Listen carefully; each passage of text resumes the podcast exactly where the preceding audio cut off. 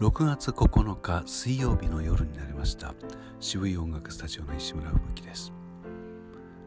えー、こうして毎日おしゃべりをしているわけですけれども、えー、ここのところですねやっていることは同じで、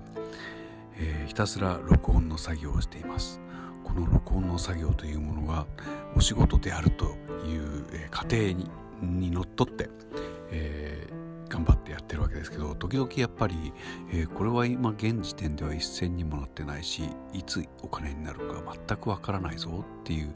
思いがよぎることが多いんですけれどもまあこれほどこう不景気が続いてくるともうこれがお仕事であるっていう感じに、えー、決めていくことの方が楽になっているところではあります。なので一生懸命と日々毎日同じことを